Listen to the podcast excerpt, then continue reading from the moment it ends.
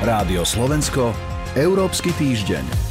Druhá vlna pandémie koronavírusu naberá na sile. Preto, ako sa rozširuje, zvolal predseda Európskej rady Charles Michel virtuálny summit lídrov. Štáty sa na ňom okrem iného dohodli, že posilnia koordináciu covidového testovania aj trasovacích aplikácií. Závery samitu, ale aj to, aké mechanizmy pomoci v rámci Európskej únie fungujú, rozoberieme v Európskom týždni so Zuzanou Gabrižovou. Dobrý deň.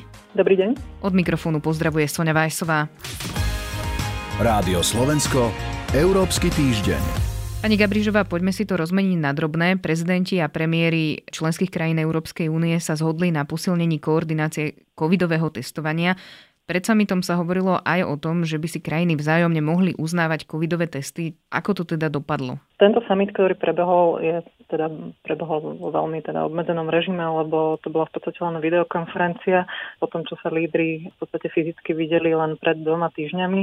No a takéto videokonferencie sa ešte očakávajú do decembra, ešte ich pravdepodobne bude, bude niekoľko, to znamená, nebol to klasický summit s nejakými konkrétne spísanými uh, závermi, ako to býva zvykom pri tých pravidelných stretnutiach, ale teda uh, išlo naozaj o to zistiť, do akej miery je tu politická a praktická ochota ochota posilniť koordináciu v mnohých oblastiach. Samozrejme, tým samitom sa nieslo uznanie toho, že gro tej odpovede na súčasnú aj druhú vlnu je v rukách členských štátov a že to je zase v poriadku, ale teda snaži, snažili sa hľadať odpoveď na to, čo je ešte možné urobiť lepšie a intenzívnejšie z hľadiska, z hľadiska koordinácie.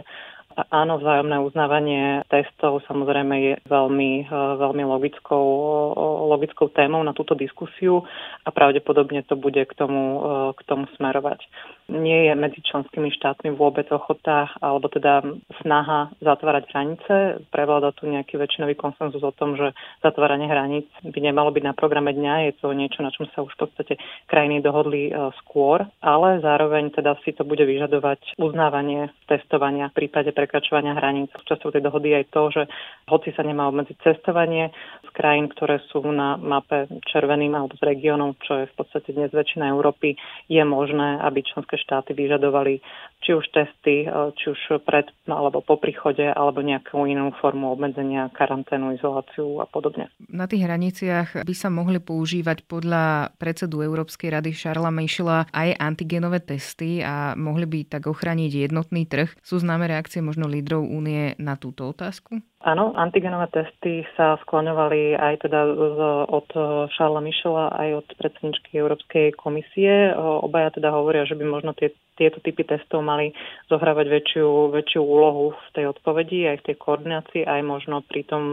zachovaní voľného pohybu, pretože teda majú nejaké výhody oproti PCR testom, najmä to, že sú, že sú rýchle. Samozrejme uznávajú aj ich teda obmedzenia, čo, čo znamená, že nie sú úplne presné a ich ako keby hlavným prínosom je to, že vedia identifikovať um, možné nové ohniska nákazy, ale pre uh, účely napríklad voľného, voľného pohybu je to niečo, o čom sa, o čom sa uvažuje a je možné, že, to, že sa k tomu krajiny uchylia, že budú v niektorých fázach používať tieto testy na hraniciach a takým spôsobom aspoň nejako kontrolovať, kontrolovať pohyb a zabraňovať, aby ten voľný pohyb ešte zhoršoval tú situáciu v, jednej krajine a v druhej. To pravdepodobne súvisí aj s trasovaním a práve na tom sa dohodli dohodli aj teda lídry Európskej únie, že by mala, malo dôjsť k väčšej koordinácii. Aké plány teda má Európska únia v tomto smere? V podstate sa opäť e, po jari viac vraciame k téme využívania tých tzv. trasovacích e, aplikácií, ktoré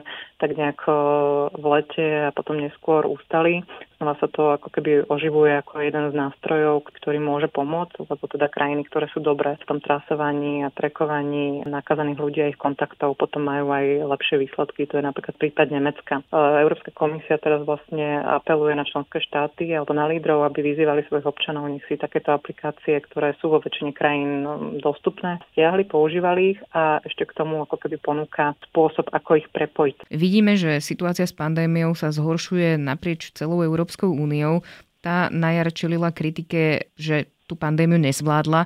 Lídry sa na videosamite dohodli aj na prevoze pacientov, na čo vyčlení Európska komisia viac ako 200 miliónov eur. To znamená, že sa budú nejakým spôsobom rozdeľovať pacienti?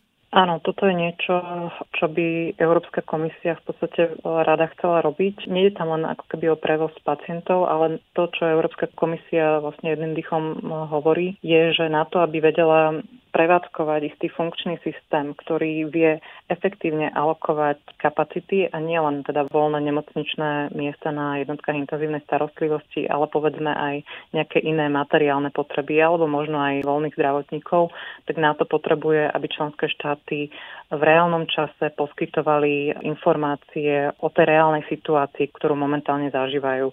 To umožní Európskej komisii alebo teda Európskemu centru Centru pre kontrolu a prevenciu chorôb mať naozaj komplexný obraz a vedieť, vedieť povedať a vedieť manažovať prípadne presne presuny pacientov alebo, alebo presuny čo, čohokoľvek iného, čo je k dispozícii a čo môžu členské štáty poskytnúť inému členskému štátu. Čiže napríklad aj lekárov? Ak to, budú takéto kapacity dostupné, tak toto je tiež jedna z možností. Aj v prvej vlne sa to, sa to dialo, hoci skôr na, skôr na bilaterálnej báze, kedy sa mm, členské štáty navzájom takýmto spôsobom podporili, keď našli voľné, voľné kapacity. Ak by sa toto podarilo presunúť ešte na širšiu úroveň, kedy by naozaj Európska komisia alebo jej agentúry mali komplexný prehľad o, o voľných kapacitách, tak e, je to teoreticky možné. Samozrejme, v čase, kedy e, väčšina členských štátov je naozaj pod veľkým tlakom, tak tých kapacít veľa nebude, ale je možné, že práve takýto komplexný prehľad o celej Európe by to mohol umožniť. Lebo videli sme aj to, že Česko už požiadalo humanitárnu pomoc a teda aj lekárske sily a myslím, že Európska únia mu aj poskytla nejakú pomoc. Áno, presne. Česká republika už dostala takúto pomoc. To vlastne pomoc tých tzv. kritických zásob, ktoré Európska komisia začala tvoriť počas prvej vlny. Bolo to akousi odpovedom na to, kedy v prvých týždňoch pandémie všetky krajiny sa jednak zavrali a jednak začali zhromažďovať všetky tie kritické materiály a potreby na svojom území a odmietali ich akokoľvek prípadné voľné kapacity pustiť. Takže toto bola jedna z odpovedí, že sú dnes v Európskej únii sklady takýchto kritických materiálov, ktoré dokážu do určitej miery samozrejme členským štátom pomôcť. Uzatvára Zuzana Gabrižová. Ďakujem Ďakujem vám za rozhovor. Ďakujem vám pekne. A to bol Európsky týždeň. Pripravili ho portál euraktiv.sk a Sonja Vajsová. Európsky týždeň.